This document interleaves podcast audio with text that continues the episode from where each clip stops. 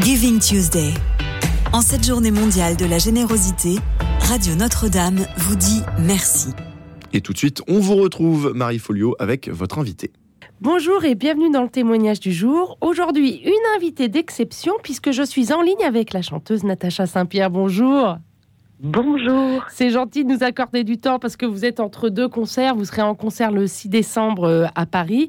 Et vous nous revenez, Natacha, avec un nouvel album Jeanne, sorti le 30 septembre dernier. Et donc, comme je le disais tout à l'heure, vous êtes en concert un peu partout dans les églises de France. Alors, après votre album sur Sainte-Thérèse de l'Enfant-Jésus, Thérèse, vivre d'amour, aujourd'hui, c'est à Sainte-Jeanne d'Arc que vous rendez hommage, montrant ainsi votre attachement à la grande figure féminine de l'Église catholique. Alors, pourquoi ce choix aujourd'hui de Jeanne d'Arc ? Pourquoi avoir sorti cet album sur Jeanne ? Alors, un peu comme Thérèse est apparue dans ma vie par hasard, Jeanne d'Arc est apparue dans ma vie aussi par hasard au moment où je cherchais des poèmes de Thérèse, où j'essayais peut-être de me dire que il fallait que je tourne la page parce que j'avais chanté énormément de poèmes. Je suis tombée sur les pièces de théâtre que Thérèse a écrites, entre autres sur celle autour de la vie de Jeanne d'Arc. Et si on met les deux pièces de théâtre l'une après l'autre, ça nous fait l'histoire complète de la vie de Jeanne d'Arc. Et je me suis dit, il faut essayer de mettre ça en musique, pas comme une comédie musicale, parce que je suis la seule interprète, mais un peu un théâtre chanté, quelque chose de plus que juste un spectacle, juste un album. Ça nous a pris 1 an, mine de rien, à faire ça. Ah oui. Et aujourd'hui, je suis très contente du résultat, parce que ce que Thérèse nous propose dans sa pièce de théâtre, c'est une Jeanne d'Arc comme on ne l'a jamais vue, en fait. Ouais. On a l'habitude d'une Jeanne d'Arc factuelle, dans nos livres d'histoire, entre autres. Une figure héroïque, quoi, en armure. Et toujours solide, surtout. Ouais. Et là, Thérèse va projeter beaucoup d'elle-même dans le personnage de Jeanne d'Arc. Elle la dépeint comme une jeune fille sensible et timide, puis un peu plus tard comme une femme silencieuse et solitaire. Et à travers ce personnage, on découvre un peu de la personnalité de Thérèse de Lisieux et on découvre aussi probablement les combats humains intérieurs de Jeanne d'Arc. Vous aviez quelle image au préalable de Jeanne d'Arc avant de la découvrir à travers les yeux de Sainte Thérèse ? J'avais l'image d'une guerrière, en fait, d'une femme forte et courageuse. Et étrangement, j'avais pas en tête l'âge qu'elle avait quand elle a vécu tout ça. Je savais que c'était il y a longtemps, mais j'avais pas en tête non plus l'époque. Je pensais que son épopée avait été plus longue, mais elle n'a pas été si longue que ça, en fait. J'ai découvert énormément de choses. J'ai lu les minutes du procès de Jeanne d'Arc. Très dur, un procès très dur. C'était très dur, et je ne savais pas tout ça. Je ne savais pas que pendant 3 mois, on l'a interrogée, on voulait la confondre, mais qu'elle ne répétait que la même chose, et on n'arrivait pas à l'accuser de quoi que ce soit. Et donc, on lui a fait jurer de ne plus porter de vêtements d'homme, puisque c'était totalement illégal à l'époque. Et elle accepte. On la met au cachot, et les gardes vont complètement la dévêtir, la laisser nue, et lui lancer comme seul vêtement pour se protéger que des vêtements d'homme. Et là, Jeanne d'Arc a le choix entre rester nue ou porter des vêtements d'homme. Donc, elle va choisir de mettre les vêtements d'homme. Et là, on va pouvoir l'accuser de parjure. Donc, cette femme a été extrêmement maltraitée pendant ces 3 mois de captivité. Qu'est-ce qui vous touche le plus dans ce personnage ? C'est justement ces souffrances-là ou c'est quand même l'héroïsme de cet enfant ? Parce que c'était une enfant qui va se battre pour la France. En fait, c'est sa conviction. C'est la force de sa conviction, la force de sa foi, parce que croire en quelque chose dont on en a la preuve, c'est très facile, mais croire en quelque chose dont on n'a pas la preuve, ça demande énormément de courage. Et elle, bien que la voix des anges lui dise qu'elle sera victorieuse, elle n'a aucune preuve de cette victoire.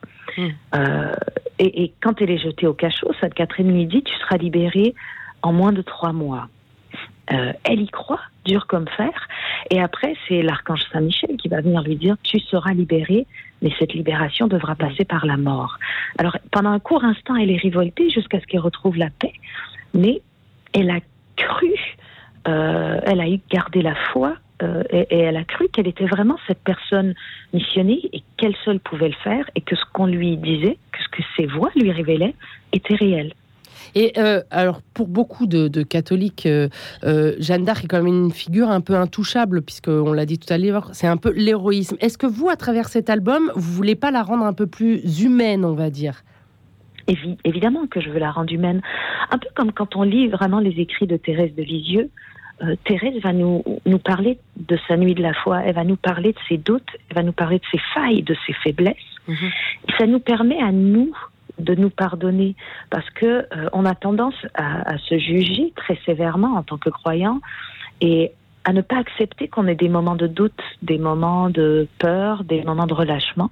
Et quand on voit qu'une sainte a pu vivre ces moments-là, on se pardonne peut-être un peu plus et on peut avancer, et avancer plus paisiblement dans notre foi, dans notre voie.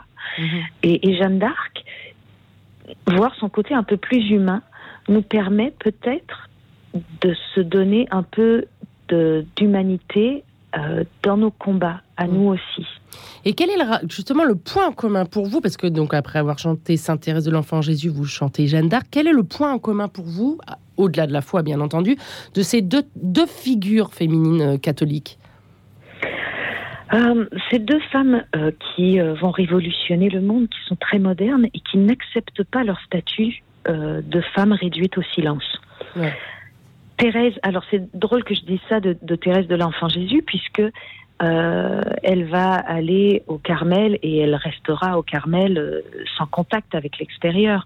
Mais quand elle est toute jeune, elle a à peine 15 ans, elle veut entrer au Carmel et on lui dit non. Elle va aller rencontrer le pape pour lui demander de faire une exception pour elle.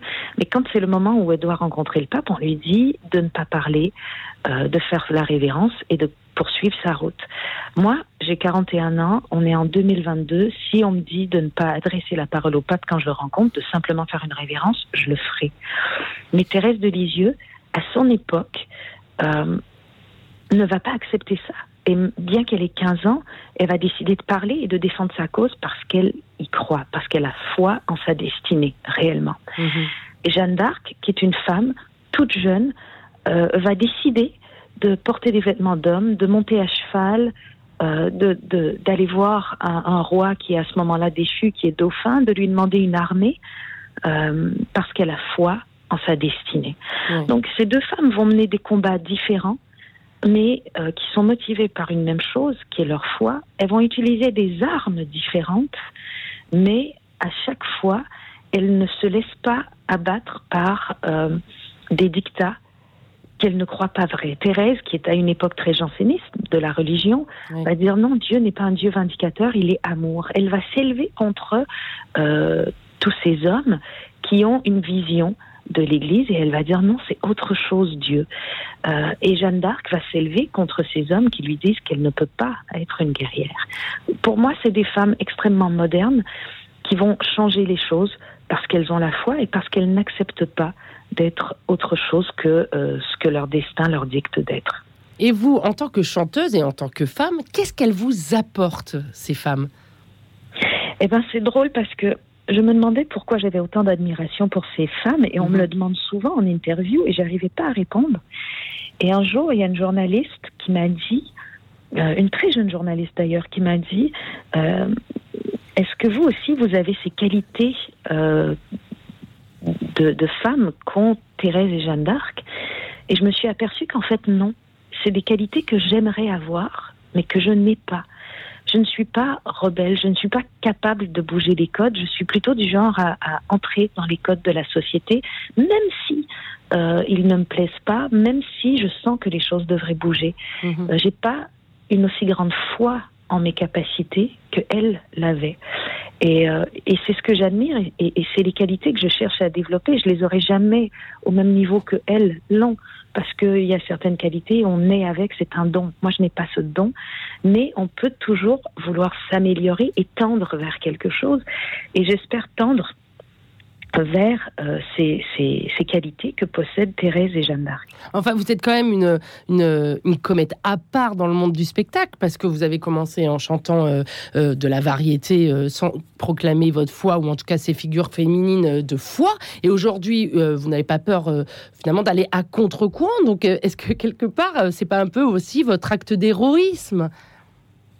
Peut-être, on le dira plus tard. Moi, je pense simplement que j'ai envie d'être en vérité avec moi-même. Chanter, ça m'a toujours plu. Divertir les gens, ça m'a toujours plu. Par contre, il y a un moment donné, j'avais un manque. Et je me suis dit, peut-être que c'est parce que j'apprends pas assez, peut-être parce que mon esprit scientifique n'est pas assez... mon esprit cartésien n'est pas assez stimulé. Et donc, j'ai voulu reprendre mes études et je me suis aperçue que c'est pas ce qui me manquait. En fait, ce qui me manquait, c'était d'avoir l'impression de servir à quelque chose. J'ai voulu être infirmière plus jeune. J'ai besoin d'avoir cette impression de donner quelque chose de concret. Et quand je donnais que du divertissement, il manquait une partie de l'équation. Ouais. Et là, je continue de vous divertir, mais en offrant peut-être une profondeur plus grande qui me permet, en tout cas moi, de me sentir complète. C'est peut-être très égoïste dans ce que je raconte, mais j'ai l'impression d'être plus complète comme ça. Donc, je n'ai pas l'impression de faire des miracles. Puis si on me compare à plein de chanteuses américaines qui chantent leur foi et qui ont des carrières dans la variété bien établies, je ne pense pas inventer quelque chose de nouveau. Peut-être pour la France, pour les pays francophones, c'est différent, ouais. Mais c'est pas nouveau dans le monde de la musique en tout cas. Bah en tout cas, je voudrais revenir en France parce que nous, ce que l'on voit en France, c'est des chanteurs qui sont plutôt engagés dans l'écologie, dans des problématiques qui sont plus dans l'air du temps. Vous sentez pas un petit peu à contre-courant? Peut-être un peu à contre-courant. Par contre, je pense que la spiritualité va faire partie de nos grands besoins. Oui. Parce que en devenant un État laïque, la France a fait quelque chose de bien pour l'intégration de tout le monde, mais a supprimé aussi l'idée de spiritualité. Et la spiritualité, c'est une part de notre être. On n'est pas que des êtres de chair et d'os, on a autre chose. Et ce qu'on appelle les valeurs du cœur sont pour moi des choses qui sont du domaine du spirituel, du non-palpable. Et cultiver cette spiritualité-là fait partie aussi de notre santé mentale, fait partie de notre bien-être global. Et aujourd'hui, on s'aperçoit que les gens sont à la recherche de ce bien-être-là parce qu'on s'est aperçu que cultiver que notre extérieur a une limite à un moment donné. Notre bonheur ne peut être complet quand on n'a que l'extérieur, quand on a une jolie maison, un travail qui nous plaît avec suffisamment d'argent, le confort, une jolie famille. Il faut quelque chose en plus pour que l'équation fonctionne, pour que l'être humain soit heureux. Et tout ça, c'est la spiritualité. Alors, appelez-le santé mentale. La santé mentale, c'est aussi de la spiritualité. Si on prend le temps de se reposer, si on prend le temps de méditer, de prier, de faire des introspections, on a moins de chances d'avoir un burn-out, par exemple. Il y a une part de notre être qui a besoin qu'on fasse attention à lui, et c'est notre spiritualité. Et donc, il y a une espèce d'harmonie, finalement, entre le matériel et le spirituel, pour vous. Il y a un équilibre. Je pense qu'il y a un équilibre. On ne peut pas être que spirituel, que dans les sphères planantes, et être en santé non plus. Il ne faut pas oublier le corps, qui est notre vaisseau, qui est important, qui est notre incarnation, ici sur Terre. Donc, il faut en prendre soin. Mais c'est pas suffisant de prendre soin que du mental, que de l'esprit ou que du corps. Il faut trouver un équilibre entre les deux. Et quelle a été justement la réaction de votre entourage, ou en tout cas du monde du spectacle, quand vous avez commencé à chanter votre foi et votre foi catholique et ces grandes figures catholiques? C'est très étrange parce que j'ai vu le film de Gad Elmaleh récemment, oui. Et il dit une chose qui est vraie, c'est qu'on a l'impression qu'on peut parler de notre foi quand on est juif ou quand on est musulman, mais quand on est catholique, c'est pas bien. Ça, c'est la réalité que vous avez vue. C'est la réalité que j'ai vue et je sais pas pourquoi, en fait. Comme si on devait se repentir d'une éventuelle faute commise, et je ne sais pas laquelle. Ouais. Comme si être catholique, c'était ringard. Comme si la religion pouvait être à la mode ou pas à la mode. Mmh. je pense que beaucoup de gens ont bien reçu mon projet et mon chemin. D'autres personnes n'ont pas compris, comme si je me mettais moi-même une épine dans le pied. Comme si vous vous mettiez en danger, finalement. Tout à fait. Alors que je pense que le public sait très bien comprendre quand on est vrai et quand on fait semblant. Quand on fait semblant, là, oui, on prend des risques. Ouais. Quand on est vrai, forcément, d'un album à un autre, on perdra un public. Il y a des gens qui vont aimer un album et qui n'aimeront pas celui d'après. Mmh. Et c'est normal. Et on découvrira des personnes qui n'avaient pas aimé le précédent et qui aimeront celui-là. Donc, en faisant un virage, j'ai peut-être touché à un plus grand pourcentage de mon public, mais les choses se replacent et se reconstruisent. Ouais, ouais. Et alors, surtout, vous faites aussi le choix de chanter dans des églises. C'est une difficulté supplémentaire pour vous ? Non. Non, non. Chanter dans les églises, c'est un cadeau que je me fais parce que le public ne vient pas écouter un spectacle dans une église de la même manière que dans une salle de spectacle. Ouais. Qu'on soit croyant ou non, d'ailleurs. Hein, ça ne touche pas que les personnes croyantes, ça touche les personnes de toutes les confessions et même les gens qui sont athées ou agnostiques. Et du coup, je me retrouve avec un public qui apporte une beaucoup plus grande attention et qui est plus ouvert, qui va prendre les choses différemment. Et alors, mais l'organisation d'un spectacle dans une église est forcément différente. Vous n'arrivez pas, oui. Vous ne chantez pas dans une église comme dans une salle de spectacle. Non, évidemment, il y a une forme de respect du lieu qui s'impose à nous. On ne va pas s'installer de la même manière. À la balance dans une salle de spectacle où je peux faire des blagues et chanter n'importe quoi, j'aurais pas pour me faire plaisir, j'aurais pas les mêmes réflexes dans une église. Après, je n'ai pas le même confort dans une église où l'espace loge c'est souvent la sacristie où parfois on a de l'espace, parfois on en a pas, parfois on a des chaises, parfois on en a pas, parfois j'ai une bonne lumière pour me maquiller, parfois pas. Des fois j'ai un toilette, des fois j'en ai pas. J'ai souvent que de l'eau froide au robinet, donc c'est beaucoup plus spartiate comme confort, mais après, ça permet un spectacle qui a une autre dimension aussi et qui va dans cette direction spirituelle plus approfondie. Ouais. Et est-ce que vous vous sentez ainsi plus proche de votre public ou plus en harmonie avec votre public ? Je me sens plus proche du public déjà d'un point de vue physique dans l'espace d'une église. Je ne suis pas sur une scène qui est à 1 mètre, 1 mètre et demi au-dessus de l'assise des gens. Je les vois puisque l'éclairage n'est pas le même et on peut communiquer. Là, j'ai fait sur 4 spectacles, j'en ai fait 2 où le public était autour de moi. Tout le tour, j'en avais à droite, à gauche et devant. Et j'étais sur une toute petite scène qui devait faire 15 cm de hauteur, mais j'avais l'impression d'être dans un petit cocon entouré du public et ça crée quelque chose de très particulier qui est vraiment très agréable. Vous avez une harmonie, quoi. C'est comme vous chantez en harmonie avec ceux qui vous entourent. Ouais, j'ai l'impression d'être protégée dans un cocon entourée par le public. Et c'est drôle parce que je disais à mon pianiste, je dis en fait, je n'arriverai plus à faire des zéniths. Autant j'ai aimé chanter dans des très grandes salles de spectacle parce que ça apporte une renommée, une image dans le showbiz qui a une valeur parce qu'il y a un stress et une adrénaline qui est agréable de faire ça.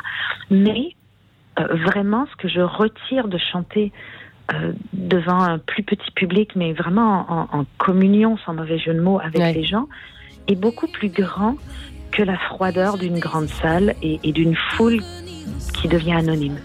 Merci beaucoup, Natasha St-Pierre. On entend justement un extrait de votre album Jeanne. C'est la reprise de Laurent Voulzy, Jeanne, du nom de Jeanne. Merci pour votre participation à notre émission. Alors, je rappelle que vous êtes en concert le 6 décembre prochain à Notre-Dame de la Croix à Paris, dans le 20e arrondissement. Au revoir, bonne journée, Natasha. Et je chante ma peine, loin de celle que j'aime, l'âme